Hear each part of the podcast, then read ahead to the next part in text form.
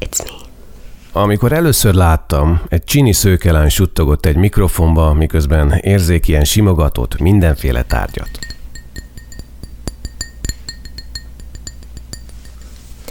I can see where the uncomfortableness comes from. Mindezt a YouTube-on.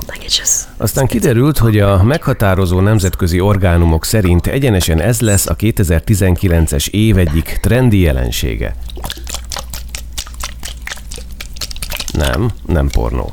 Egy elsőre bizarr, de működő stimuláció. Olyan érzéki hanghatás, amely valahogy hat az agyra, és többek között segít kiengedni és segít elaludni is. Az álmatlanságban szenvedők kultikus, gyógyhatású műfaja. Röviden úgy hívják ASMR. Az ASMR-nek több alműfaja van, amelyek közül magyar nyelven kiemelkedik egy több szempontból is izgalmas történetfolyam, amelyben a hatáskeltés mellett epizódról epizódra épül egy saját fantáziavilág. E világ építője sokáig teljes anonimitásban készítette egy személyes YouTube színházát, amelyben általa kitalált és alakított karakterek jelennek meg, és szövik tovább a történetet. Majd kiderült, hogy ezt a srácot én ismerem. Egyrészt, mert korábban volt két izgalmas zenekara, és szerint az Illúzió és a Tai Chi Teacher. Másfelől profi könyves szakember. Egyébként eminőségében találkoztunk még korábban. Az a srác viszont most már két gyermekes családapa, aki e trendi, saját hangú altatókat elkészíti. Mi történik itt valójában? Huszti Gergelyel, az ASMR Akadémia.hu kitalálójával az ASMR kapcsán találkoztunk, ám beszélgetésünk egy ponton fordulatot vett, és belecsúsztunk egy olyan személyes történetbe, amely szintén ASMR hatású. Ez a podcast A podcast. a Broadcast családtagja. Podcast. Vidd magaddal. Gergővel a budapesti Empathy Café Bistróban beszélgettünk, amely a Vöröskereszt kávézója, és amit pont erre találtak ki. Jelesül az egymáshoz közelítő beszélgetések és találkozások nagyszerű helyszíne az Empathy, valamint nagyon fair a gasztrótrédje is. Ráadásul este találkoztunk, úgyhogy adta magát a kérdés, hogy emlékszik-e még arra, hogy ő maga mikor botlott bele először az ASMR jelenségbe. Start the show!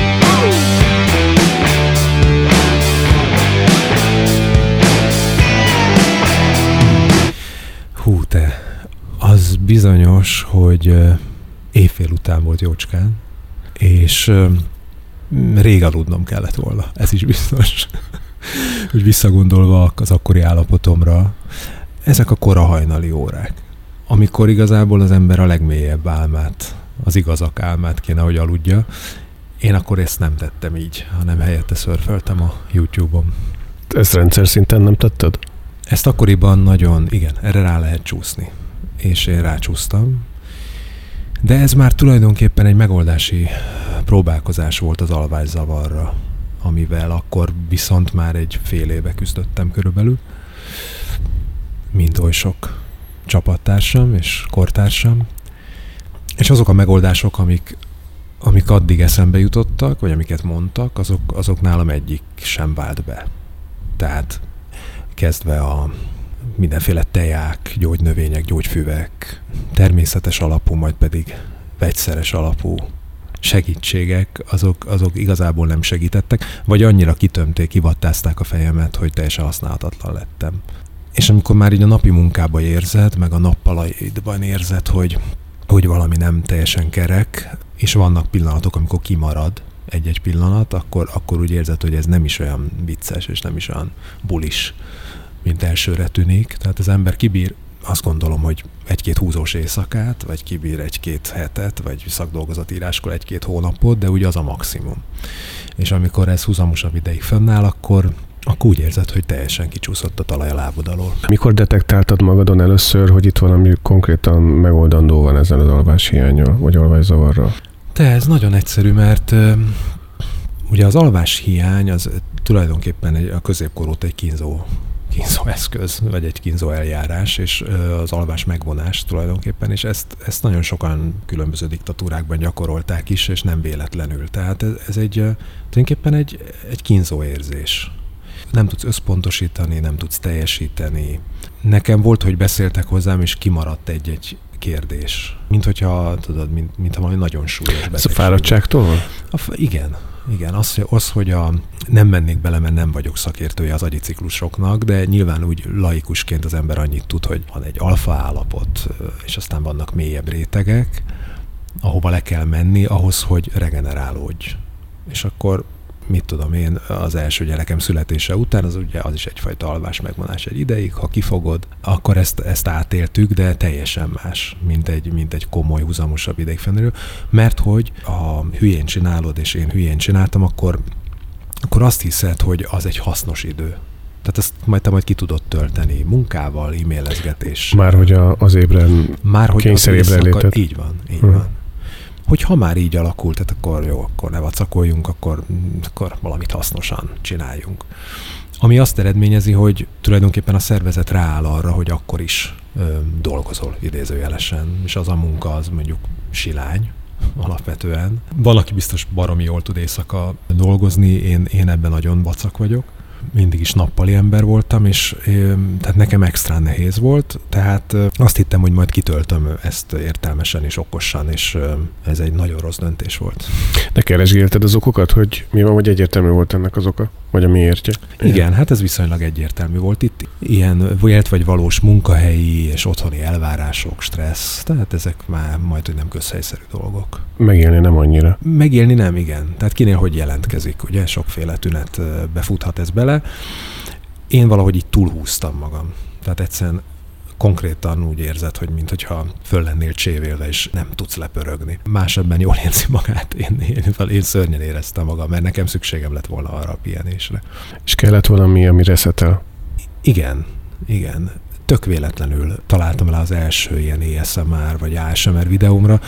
Arra emlékszem, az egy ausztrál űrge volt, aki aki konkrétan ilyen fa kockákat egymáshoz kocogtatott, és olyan szappan simogatott, aminek tudod, ilyen nagyon celofánszerű, ilyen nagyon finom, és nagyon apró zörejeket csinált, és állt a kopasz faszi velem szembe, ugye, a, aki a monitoron, és ő hallgatta is ráadásul, amit csinál, és ez egy annyira bizarr tevékenység volt, hogy nem, nem tudtam felfogni elsőre, hogy mit is nézek. Akkor le, persze mit csinál az ember? Legörget a kommentekbe, hogy majd ottan tájékozódik okosan.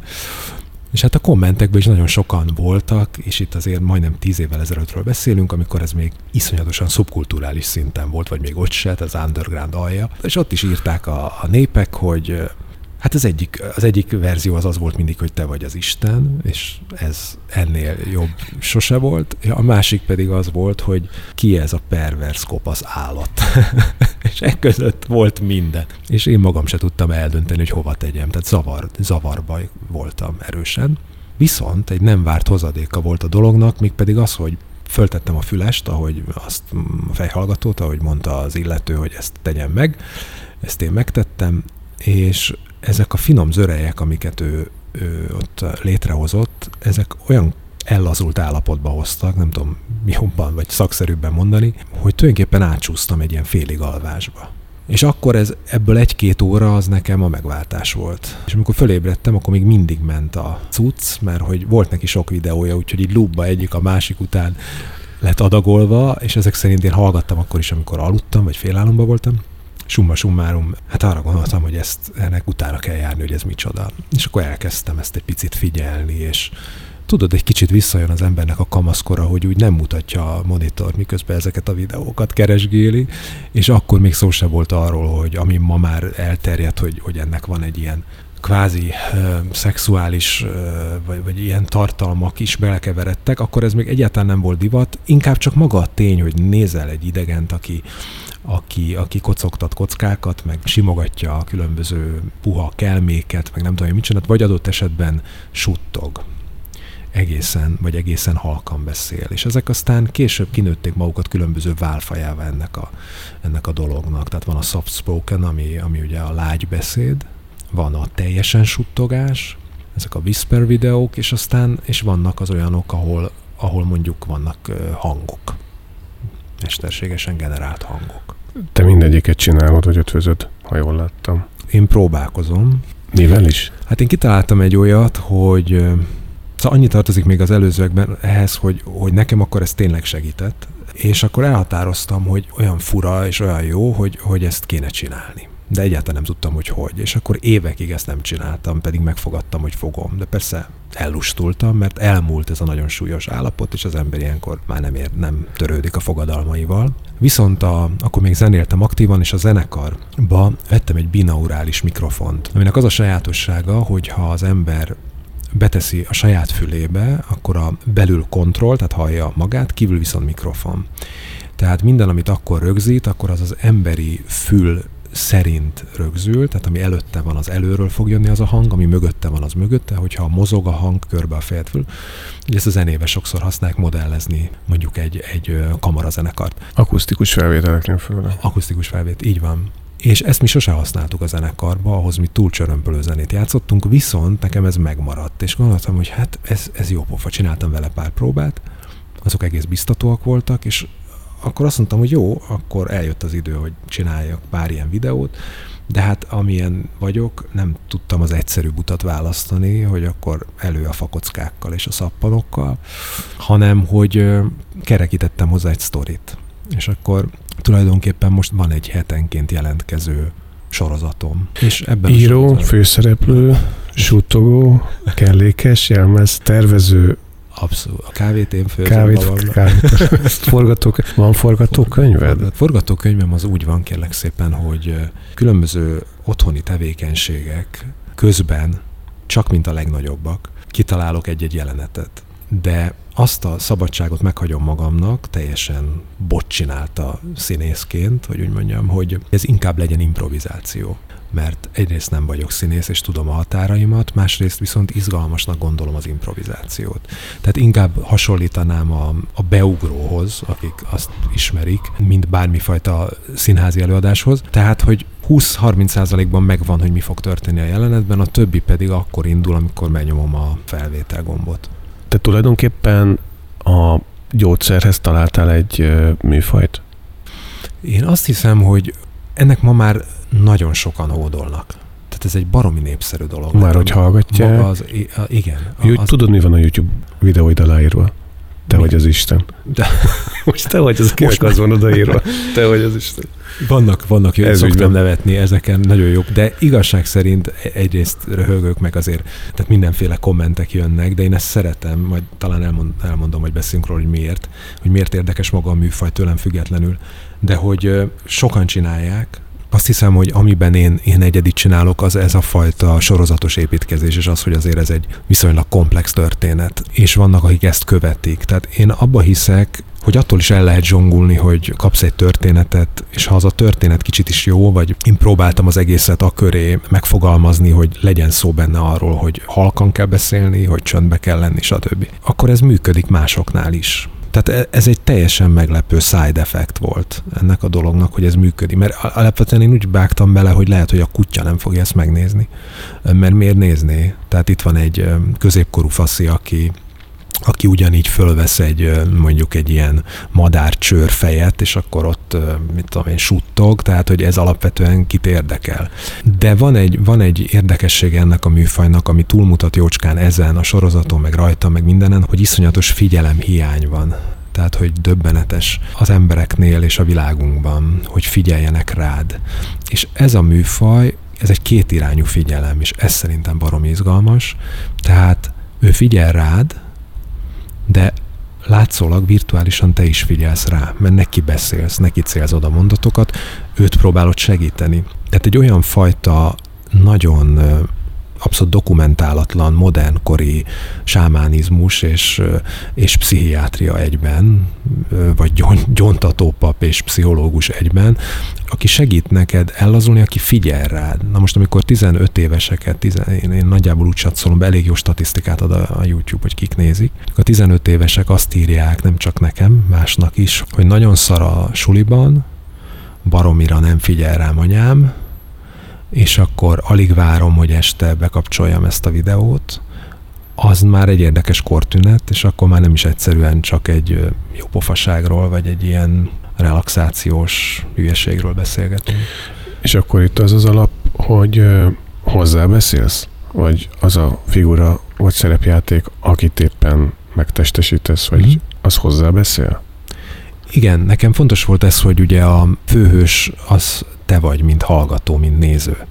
Ami részben jött abból, hogy most csináltam is egy videót ezeknek a könyveknek. Az én gyerekkoromban volt egy olyan sorozat, hogy Kalandi játékkockázat. Talán lehet, hogy még te is emlékszel rá, ilyen lapozgatós könyvek meg kellett fejteni különböző fantasy, őrült fantasy sztorikban a, a dolgot, és ez volt talán a, a számítógépes játékok kora előtti első, vagy akkor lehet, hogy az utolsó ilyen POV, tehát ilyen um, megszemélyesített nézőpontból megmutatott sztori. És ez minket akkor nagyon izgatott, mert ott voltunk a küszöbén annak, hogy berobbanjon ez a most már szárnyaló gamer kultúra, Nekünk nem voltak ilyen játékaink, és ezért nagyon el, akiknek a fantáziája megvolt, azok nagyon el tudtunk merülni ebbe a világba. És ezt egy picit átloptam, vagy, vagy e, e, ez valahogy kezembe került, meg a lányommal játszottunk pár ilyet, és akkor inspirálódtam ebből, hogy, hogy ez azért egy baromi jó dolog, nagyon izgalmas dolog egy sztori főhősének lenni, és izgalmas dolog nekem, mint kitalálónak azzal játszani, hogy milyen karakterívet lehet megírni valakinek, aki néz aki a sztoriban aktív, de közben ő egy passzív néző. Azon gondolkodtam közben, hogy, hogy ennek a műfajnak az alapja az volt, hogy ahogy elmesélésed szerint is akkor találtál rá, amikor el akartál aludni. Aha. Abban segített. Na most ezek a sztorik, Uh-huh. meg épp a figyelmet tartják fenn furcsa módon abban Igen. a műfajban, amit Igen, pontosan. Itt van egy, itt van egy ilyen ellentét, amit én, én nem tudok feloldani. Tehát, de nem is akarsz, úgy látom. és nem is akarok. Azt nem is kell biztos. És ne, nem, nem is akarok, tehát hogy, hogy ezzel azt gondolom, hogy kezdjen az, tehát az valamit, aki nézi, tehát vagy lepattan róla simán, és az oké, okay, vagy rácsúszik erre, mert az a faktor viszont, hogy kilövi az agyát, ahogy te mondtad, és az, hogy valami teljesen mást él meg, mint az aznapi napja, ez ugyanúgy működik. Én viszont azt hiszem, hogy kicsit jobban is, mint akár egy, egy mozi élményben, mert hogy van hozzá ez a kvázi az agyhullámokra ható hangok, zörejek, beszéd. Tehát amit egy hollywoodi blockbuster nem tud neked a 4D-ben megadni. Sőt, pont nem azt adja meg. Hát igen. A figurák hogyan jönnek, vagy hogyan kattannak be? Itt bizonyos értelemben azért íródik általad egy önálló, hát nem mondom, hogy szappanopera, de egy, egy történet folyam, amelyben mindenki te vagy, belőled születik, te is jeleníted meg, Igen. és hogy tulajdonképpen egy, egy személyben felrajzolsz, megjelenítesz, és belaksz egy univerzumot, egy Igen. saját univerzumot. Igen, van benne egy ilyen világépítési aspektus, ami nekem nagyon jól esik, tehát ebben én nagyon szeretek elmerülni. Nyilván ugye azt kell hozzá tudni, hogy ez egy dolgozószoba egyik sarka, tehát ez a stúdió. Mindig ugyanaz a sarok, azt néztem, hogy mindig ugyanaz a sarok. Hát képzeld el, hogy egyet, a 40-ből egyet kivéve, igen. Tehát, hogy itt már önmagába azt megugrani, hogy 6 négyzetméteren tehát mit tudok kihozni abból, abból a sarokból, ami adatik, az már egy feladat. Sarokba szorítottak, kreatívabbak sokszor. Így van, így pontosan. Tehát, hogy, hogy én is azt gondolom, hogy mosogatás közben beugrik valami, hogy na most ezt kell így. És hát ugye az is nyilvánvaló, hogy nincs mögötte semmilyen pénzember, tehát hogy ez aztán tényleg meg kell oldani így fából vaskarik alapon. De amennyire lehet, próbálom ezt érzékeltetni legalábbis jelzés szinten azt, hogy hol vagyunk és mi van, és az a játék, nekem az a legfontosabb és a legizgalmasabb benne, hogy ugye minden jelenethez, minden epizódhoz van egy kicsi szöveg, egy írott szöveg, egy ilyen 2000 karakternyi rövid, egy-két perc alatt elolvasható, mert többet nem olvasnak el. És ott meg tudom jeleníteni sokkal többet, sokkal mozgalmasabban, az akciót, vegyük úgy, és a jelenet, amit látsz, az pedig mindig egy statikusabb dolog, mindig látsz valakit, aki beszél hozzád és abban is van minimális akció, de mivel ugye ott ülök egy sarokban, tehát ez nagyon sok minden nem, nem tudok elérni, és nem tudok ugrálni, nem is az a cél, de hogy ez a fajta staféta, ezt nagyon szeretem csinálni. Tudod, hogy a szöveget, ha elolvasod, ha, ha, ha érdekel, és nem csak a videót nézed, akkor egy nagyobb képet látsz, és abból akkor kapsz egy pici jelenetet, és aztán megint látod a nagyobb képet, és megint a kicsi jelenetet, és hogyha erre ráér ez az, a néző, az olvasó, a játszó, akkor, akkor egy más típusú élményt kap. Azzal kapcsolatban, hogy emberek, fiatalok téged követnek, hallgatnak, hallanak, azt lehet látni egyébként a kommenteken, hogy figyelik, ami a szöveg. Uh-huh. Ad valamiféle felelősséget arra vonatkozólag, hogy szárnyalhat szabadon a fantáziád, vagy bizonyos felelősségi szempontok bejönnek. Nézd, én azt gondolom, hogy hál' Istennek van egy általam normálisnak gondolt erkölcsi normám, meg azt hiszem, hogy ahhoz egy elég jó érzékem van, hogy tudjam, hogy mi a határ Már csak azért is, mert azért ezt az egészet kívülről is kell látnom, amit én ott előadok. Vannak benne olyan témák, amik, amik talán feszegetnek bizonyos kérdéseket, és megosztóbbak. Látszik is, hogy ott felugrik a nézettség, tehát ahogy az ember ezt borítékolná. Ezért is kérdezem. Igen. Tehát látható, hogy mikor mi Igen. jön elő. Igen, igen. Élhetnél Hát vele, nézd. vagy visszaélhetnél. Hát Biztos vissza lehet vele élni. Nekem valahol ez az egész egy ilyen jó szolgálati ügy. Tehát van ebbe egy ilyen karmikus munka, hogy hát, hogyha már én ettől kaptam valamit, akkor én ezt visszaadom. Tehát nekem nem az a primer célom, hogy ebből influencer, youtuber, celeb, akármi most divatos dolog legyek. Amúgy is azt gondolom, hogy amit csinálok, az ezen a szubkultúrán belül is egy szubkultúra. Azt hiszem, hogy ami emberileg nekem belefér, csak addig megyek el. A, ami talán érdekes az az, hogy nézve pont ezeket a statisztikákat, hogy, és aminek örülök, az az, hogy jelenleg 92%-ban ö, fiúk nézik ezt a sorozatot.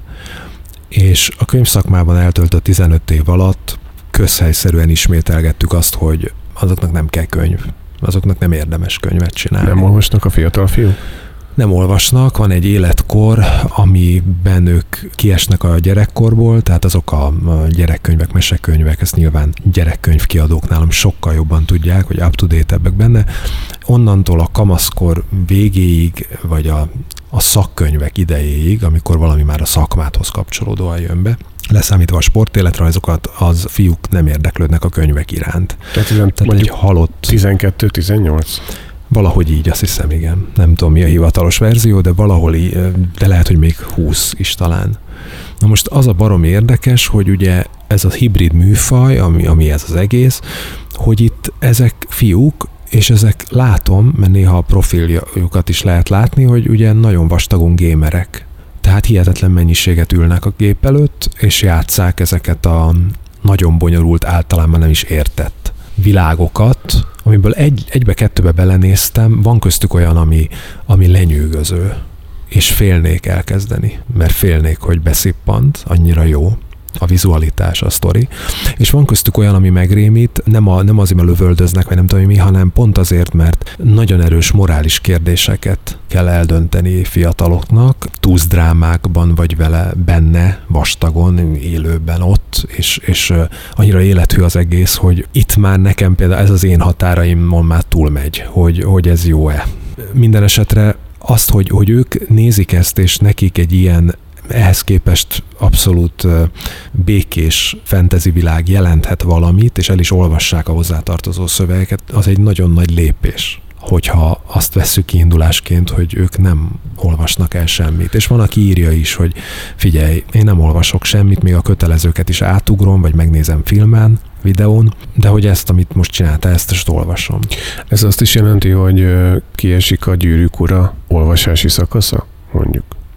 Nagyon furcsán azt veszem észre szülőként, hogy egyre inkább zavarba vagyok, hogy most mi, mi van, mikor mit kell olvasni. Már hogy így, amikor a gyerekedet nézed. Tehát nekem tíz éves lesz a nagyobbik lányom, és látok osztálytársait, akik már fölzabálták a gyűrűk urát. És tudom, hogy neki például sok lenne. De közben olvassuk otthon, küzdünk a rabember fiaival, tehát az is egy külön rádióadást érne meg a kötelező olvasmányok világa, hogy hogy csöppensz bele a Ropi naplójából, és a, mit tudom én, nyírt ki ezt a naplódból a rabember, tehát egy semmi átvezetés. Szóval, hogy nagyon nehéz, és nem emlékszem már, hogy hogy volt velem, nem emlékszem már, hogy mi az, ami elkapott engem, mi, mi, mi vitt tovább aztán, és hogy tudtam átlendülni én is ezekből az apró dolgokból, meg a fantasy könyvekből, meg az engem érdeklő Jelki Andrások, vagy nem tudom, még Vinettukból, hogy, hogy mentem át aztán az irodalomra, de, de hogy, hogy mikor olvassák a gyűrűk urát, szerintem a gyűrűk urát nézik.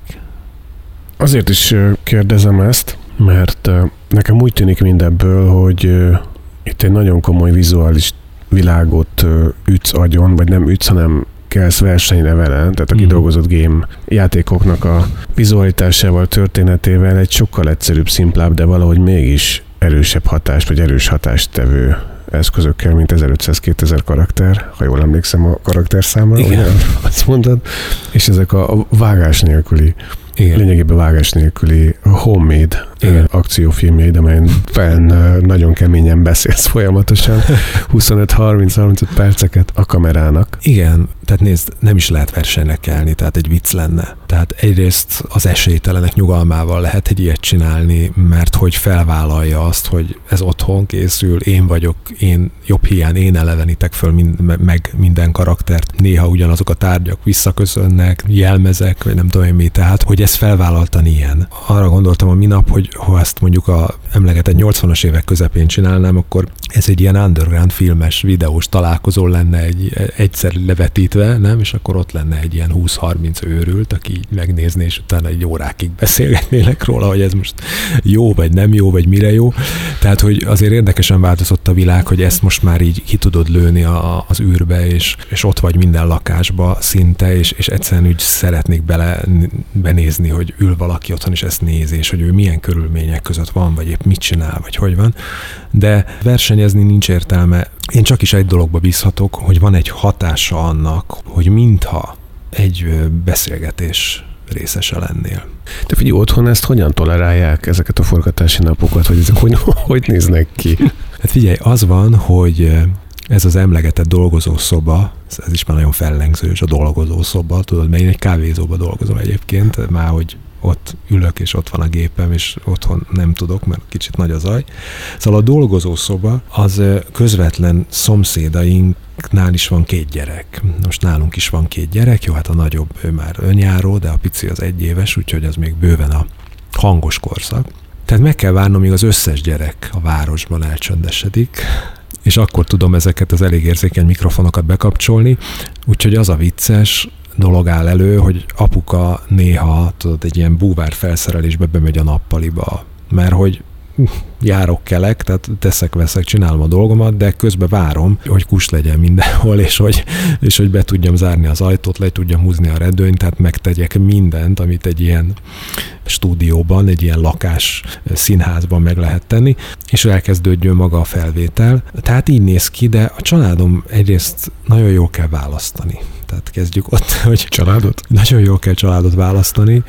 Hál' Istennek az életem szerelme, ő nyitott maradt a hülyeségeimre, nem fásult még bele, és remélem nem is fog az elviselésembe. A gyerekeim közül a Janka pedig, hát ő képzeld el, hogy ő már játszott is két szerepet ebben a sorozatban, és egyelőre néma szerepek voltak, de nagyon élvezte, és szereti. Tehát neki, neki nagyon nagy érzéke van, azt hiszem nálam sokkal nagyobb érzéke van a, a szerepjátszáshoz, úgyhogy Szóval nálunk ez egy természetes helyzet, hogy néha egy ilyen fantasy figura is átmegy a nappalin, vagy teját főz a konyhába, és, és mi így erre be tudtunk rendezkedni. Szóval, hogy én azt hiszem, hogy jobb ez, mint, mint hajnali háromkor egy 40 kilós erősítőt fölvinni a, a kis szobába, és szitkozódva betámolyogni az összes mikrofonálványjal. Szóval az egy meredekebb történet, ez a rock and roll. Amiből kinőttél, vagy jól hallottam, abban hagytad a rock and roll Nincs több Nekem az illúzió is, nincs több tai chi teacher. Hát, képzeld el, hogy nekem, nekem azok úgy, ez egy, ez egy tök természetes folyamat volt. Tehát nem azt gondolom, hogy ilyen keserűen, hogy na, mert már mindenhol olyan 20 évesek vannak, és most már izé... Azt látom, hogy mindenhol 20 évesek vannak, el tudom helyezni magam ehhez képest. Valahogy tök érdekes volt, hogy elpárolgott az, amit, amit ott abban a formában úgy akartam mondani, ha volt ilyen. Mert, mert volt, elmúlt valami. Akkor most tulajdonképpen az van, hogy ének évadján az okoz álmatlan éjszakákat, hogy másnak segíts elálmosodni éjszaka ezekkel így is, a így is lehet mondani. világokkal. De, de nekem, nekem ugyanolyan terápiás, szóval, hogy mondjam, szóval, hogy szerintem minden terapeuta gyógyul, amikor másokat terápiára rángat. Én, én nekem ez abszolút segít, tehát, hogy itt most szó sincs már arról, hogy hogy úgyse úgy tudnék aludni, hát akkor videózgatok, hanem, hanem hál' Istennek tudok, és hál' Istennek ez a dolog helyi értékén van az életemben. Vehet itt egy ö, 90 fokos fordulatot ez a beszélgetés? Persze. Van egy, köszönöm, egy nagyon távolról látható fordulata az életednek ugyanis. Uh-huh. Ez valamikor szintén a 2017 elejére tehető. Igen. Amikor te látványosan abba hagytad Magyarország legnagyobb kiadójának egyik legmenőbb szerkesztője vagy főszerkesztője uh-huh. voltál, addig 15 évet lenyomtál a szakmában szintén uh-huh. vezető szerkesztő, irodalomszerkesztő, főszerkesztő pozíciókban, tehát hogyha valaki így ráteszi az életét a könyvekre másfél uh-huh. évtizedig, az eljuthat oda, ahova eljutottál, és akkor hirtelen lehúztad a rolót, uh-huh. vagy legalábbis úgy tűnik, hogy vettél egy fordulatot uh-huh. valamerre. Uh-huh. Megkérdezhetem, hogy mi történt? És hogyan léptél tovább? Uh-huh. Igen, abszolút. Um, az történt, és nem Isten őriz, hogy ilyen ezoterikus legyen a válasz, de hogy de mégis egy picit olyasmi lesz, hogy arra jöttem rá, hogy belekerültem egy olyan önismétlő körbe, aminek egyre kevesebb örömmel felelek meg. Elmondom, hogy ez mit jelent. A volt olyan pillanata ennek a könyvszakmai életemnek, ami, amire azt gondolom, hogy kitűntem. Ez, ez akkor volt 2005 táján, amikor, amikor az akkor még működő Ulpius házkiadóhoz kerültem. És nagyon nagy lendülettel és elánnal és kíváncsisággal és sok tapasztalatlansággal voltam felszerelkezve, és, és ott, ott nyomtuk, nem egyedül természetesen, jó kollégáim voltak, és voltak sikereink, számosak, amelyben így vagy úgy, de részt vettem. Leginkább, mint a szerzők istápolója, szöveggondozója, együtt gondolkodója, terapeutája, stb. stb. Sokféleképp mondhatjuk. Ebbe voltam jó, és sok mindenbe voltak mások jók, ami kellett. De amikor az véget ért, onnan 2010-ben jöttem el, akkor volt egy kicsi más az életemben, egy kis szabadúszás, más okokból akartam kipróbálni magam más területeken. Amikor visszakanyarodtam egy hívásra, egy számomra fontos ember hívott föl, hogy, hogy jöjjek vissza a könyvszakmába, amikor ezt megléptem, akkor rájöttem, hogy rosszul döntöttem. És négy évig, tehát én hajlamos vagyok rá, hogy nagyon sokáig csináljak valamit, akkor is, ha úgy érzem, hogy valami probléma van. Hajlamos voltam rá, hogy mondjam ezt így múlt időbe. Sok minden okból. De kiderült, hogy azt a dolgot kellett volna ismételnem, ami ott akkor történt. Tehát, hogy egy akkor már 7 évvel ezelőtti énemet kellett volna máshol működtetni. És akkor azt csináltam két évig itt, aztán három évig ott, de azt vettem észre, hogy mindig azt nézik, vagy azt látják. És én közben változtam, vagy ez most ez már nagyon szappanoperás, megváltoztam, de hogy tehát konkrétan az történt, hogy más dolgok kezdtek érdekelni. Nagyon jó volt az akkor, nagyon sok női regényt adtunk ki, rengeteg, tudod is, mert beszélgettünk is sokról. Voltak irodalmi dolgok, voltak vacak dolgok, és a mindenféle volt, de nagyon sok mindent ki lehetett próbálni, és, és az egy érdekes korszaka volt itthon, a, szerveződött egy ilyen olvasói kör, Szóval barom izgalmas volt, és én azt nem tudtam reprodukálni. Nem voltam képes rá. Először kívül kerestem az okokat, és aztán rájöttem, hogy nem, nem az a lényeg, hanem az a lényeg, hogy belül mi van, és belül rájöttem, hogy én nem vagyok rá képes. És amikor az ember erre rájön, akkor, ha nagyon faszacsávó, akkor az, azonnal abba hagyja. Én nem voltam elég faszacsávó. Mi és volt a belső üzenet, bocsáss meg? Hát az, hogy szerettem volna, és ennek adtam jelét kitörni abból a skatujából, amiben akkor bekerültem, tágítani legalábbis. Tehát nyilván volt fogalmam róla, hogy mi a feladat, de hogy tágítani azt a kört, hogy konkretizáljam mondjuk a szórakoztató irodalomon belül engem már 38 évesen kevésbé izgattak a szerelmes könyvek, a szex könyvek, a vámpír könyvek, a zombik, mit tudom én. Akkor épp mi volt, tudod? És ezzel nem nézem le azt a műfajt, egyszerűen azt gondolom, hogy én mint egy egyszerű ember. Valószínűleg ilyen szempontból nem váltam profivá, hogy, hogy nem tudok szemlehunyva vagy szemlesütve csinálni valamit, mert profi vagyok, és, és nem érdekel, de úgy is tudom csinálni, és aztán leteszem otthon, amikor hazaérek, vagy nem tudom ezt hogy mondják. Tehát, hogy én erre nem vagyok jó és sok minden másra sem vagyok jó. Például rájöttem arra, hogy a menedzsmentben betöltött funkcióimnak nem hiszem, hogy jól eleget tettem. Nem azt jelenti, hogy nem tudok feladatot delegálni, vagy elszámoltatni, vagy emberekkel együtt dolgozni, de vannak olyan részei a menedzsmenti működésnek, amire én alkalmatlan vagyok, mert az túl introvertált vagyok, vagy túl tépelődő, vagy túl túl link, vagy nem tudom én mi. Tehát ezek a dolgok együtt. És az lehet, hogy kellett volna. Tehát tudod, az, hogy egy szakmából úgy óhatatlanul úgy mész látszólag fölfelé, vagy előre, az, az nem biztos, hogy egyezik az, ami igazából történik. És akkor eljutottatok oda, vagy eljutottál magadban oda, hogy ez így változás. Azért. Eljutottunk közösen oda, ez egy közös megegyezéses történet volt, az én eljövetelem. Engem az érdekel, ami utána jött. Tehát, hogy Aha. az ember élet, hát jó, szóval ki tudja hányadán. Hát azt nem tudjuk, igen. De hogy benne a, az érett férfi korban, egyszer csak azt ismered fel, hogy amiben eddig pörögtél, az uh-huh. váltani kell. Mhm. Ez tulajdonképpen egy egzisztenciális válság, filozófiai Igen. ért, értelemben, meg anyagi értelemben, van. mert egyaránt. Minden értelme, igen. Amikor ez elért, hogy élted meg ezt, és hogyan mentél tovább? Mert ugye most arról beszélünk, hogy milyen videókat csinálsz. Tehát ah- ahogy erre rákészülhetsz, meg ahogy mesélted is, meg ahogy ez létrejön, meg ahogy benne vagy, meg ahogy csinálod, ebben van egy ilyen nagyon jó értelmű gyermeki öröm, Mhm. uh-huh. amit ebben a férfi korunkban valahogy szerintem sokunknál hiányzik, pedig kéne, uh-huh. hogy ez éltessen. Azt tudom mondani, hogy ez most teljesen váratlanul jutott eszembe, de, de itt vagyunk, és jót beszélgetünk, elmondom, hogy van nekem egy zenei mentorom, Einger Tibor, egy nagyszerű gitáros, jazzgitáros, és én tőle tanultam 17 éves koromban.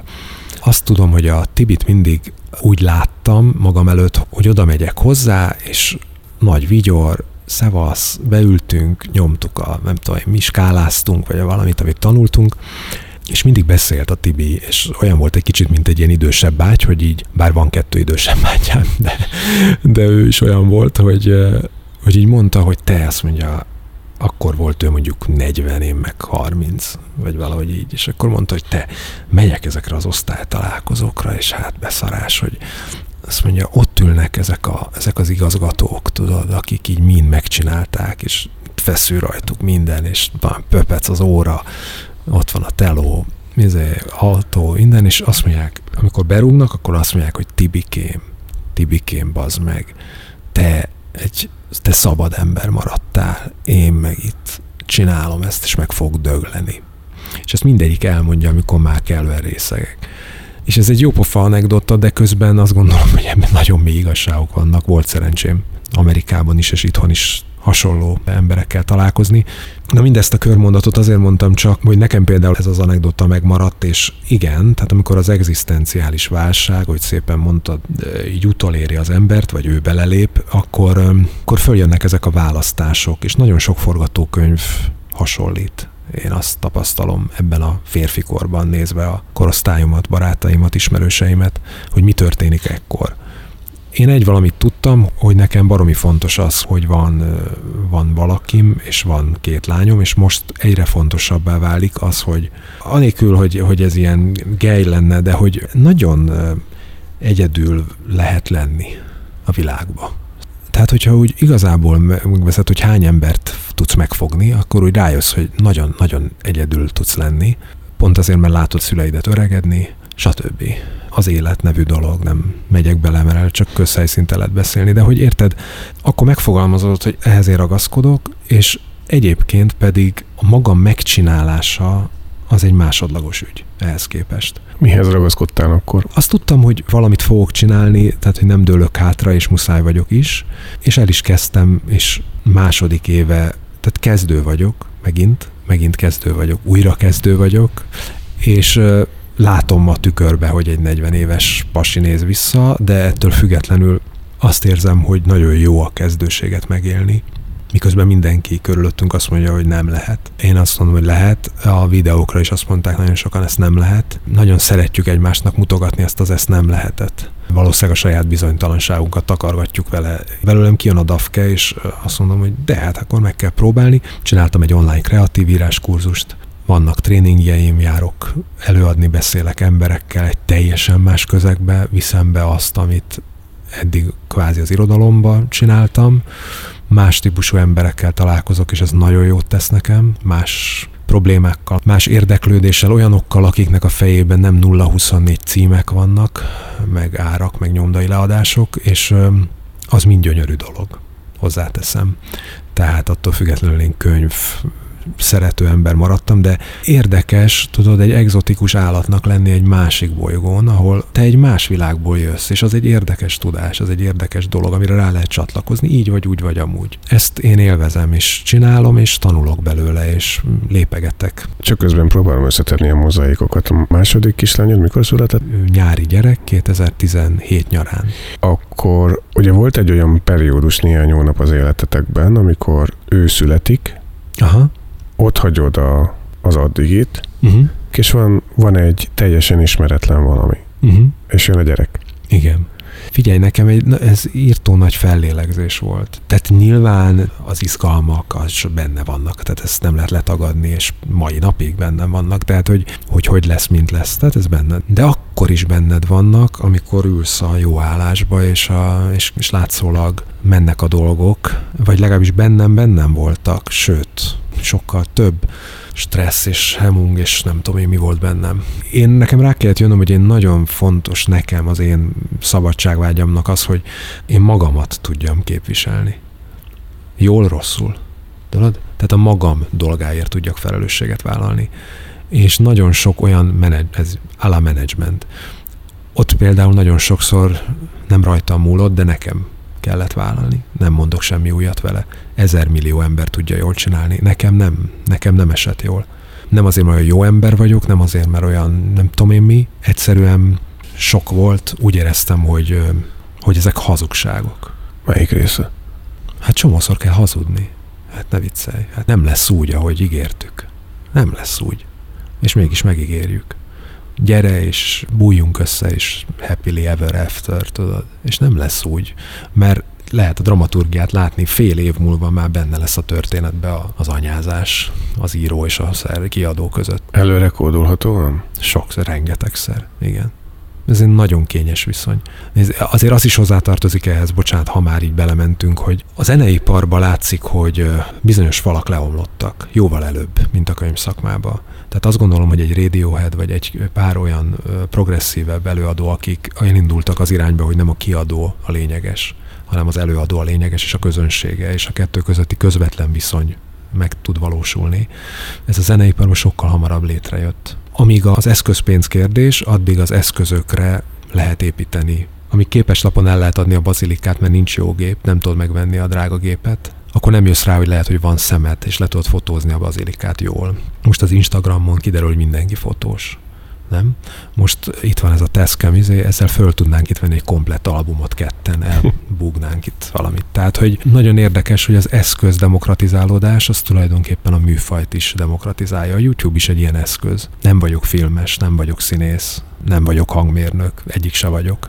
Valamennyit próbálok konyítani ezekhez, és próbálom ezt megcsinálni, megvalósítani a dolgot. Ez nem azt jelenti, hogy szakavatott emberekkel versenyzek, de hogy a könyvszakmában is sokszor éreztem ezt, hogy mit adunk igazából hozzá ez a történethez, hogy valaki megír valamit. Kiszenvedi rengeteg munkaórában, és igazából emberek meg el akarnák olvasni, és akkor ebbe az egészhez igazából mi is az a járulékos plusz azon kívül, hogy a nevünket beleírjuk, meg rátesszük a pecsétet, meg kihelyezzük a boltba. Szóval, hogy értem, érted, hogy most álnaivan mesélem a történetet, csak érted a lényegét? Tehát, hogy mi az, ami konkrétan a hozzáadott érték.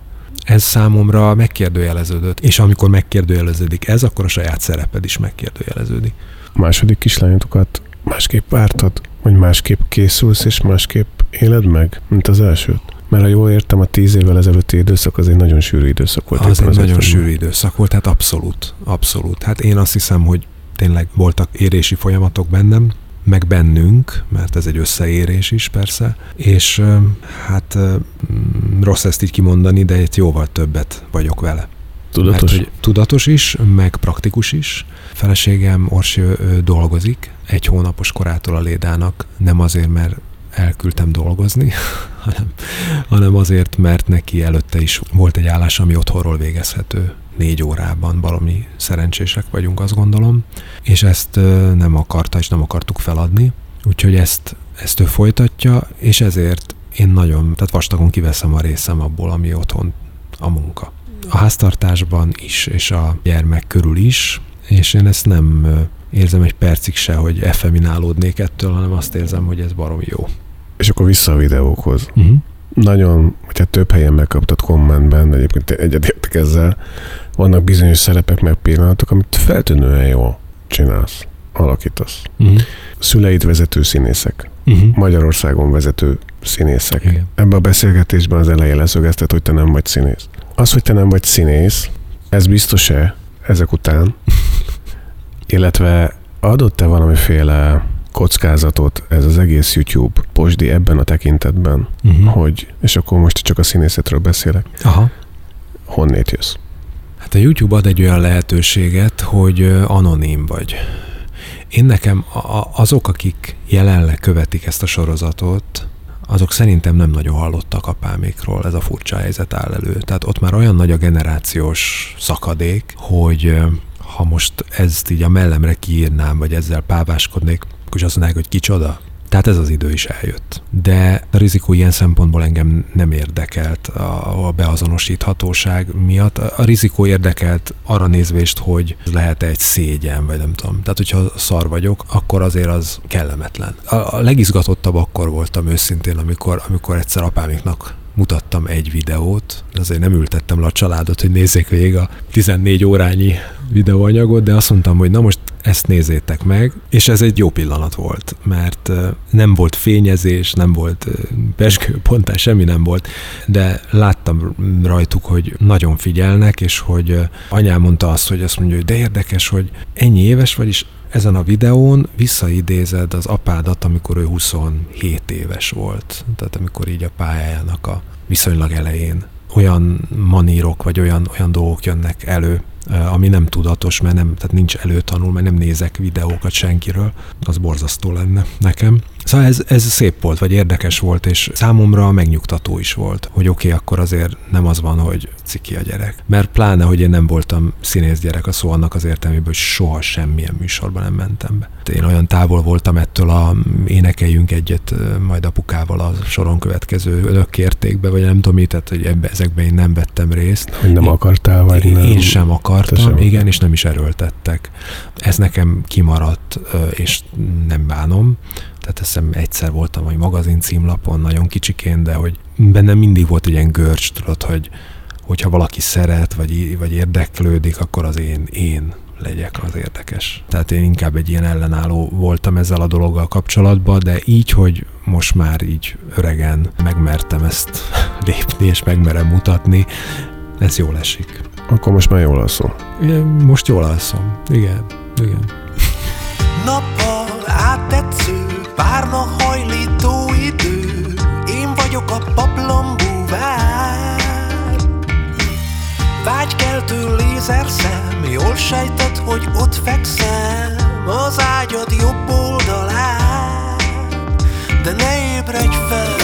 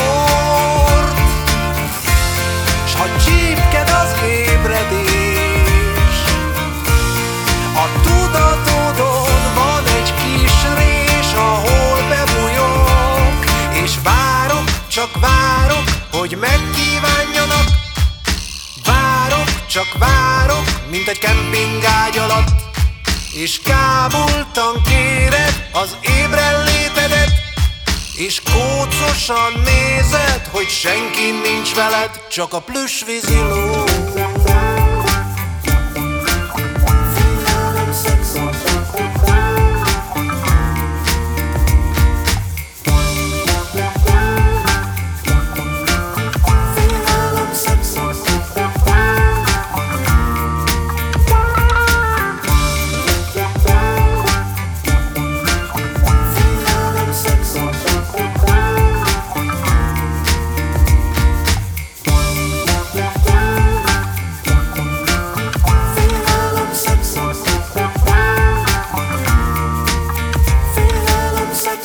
Ez a dal természetesen Huszti Gergő zenei múltjából származik, az asmrakadémia.hu viszont az alkotói jelenéből.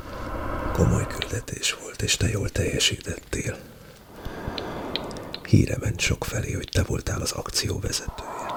Rákattanni vagy rákattintani mindenképpen ér, bár azzal a veszéllyel jár, hogy esetleg nehezen jön le róla az ember. A Kultúrfitness többi epizódjában is izgalmas főhősökkel találkozhattok, akiket a fitness folyamatosan bővülő internetes felületei lehet megtalálni. Szintén ajánlom Rédül Ádám Mit lépnél című most induló podcastjét, amelynek első epizódja például a hajléktalanság nehéz kérdésére mutat egy nagyon szép és bátorító választ. Én Horváth Gergely vagyok, és köszönöm, hogy Kultúrfitness-t hallgattatok.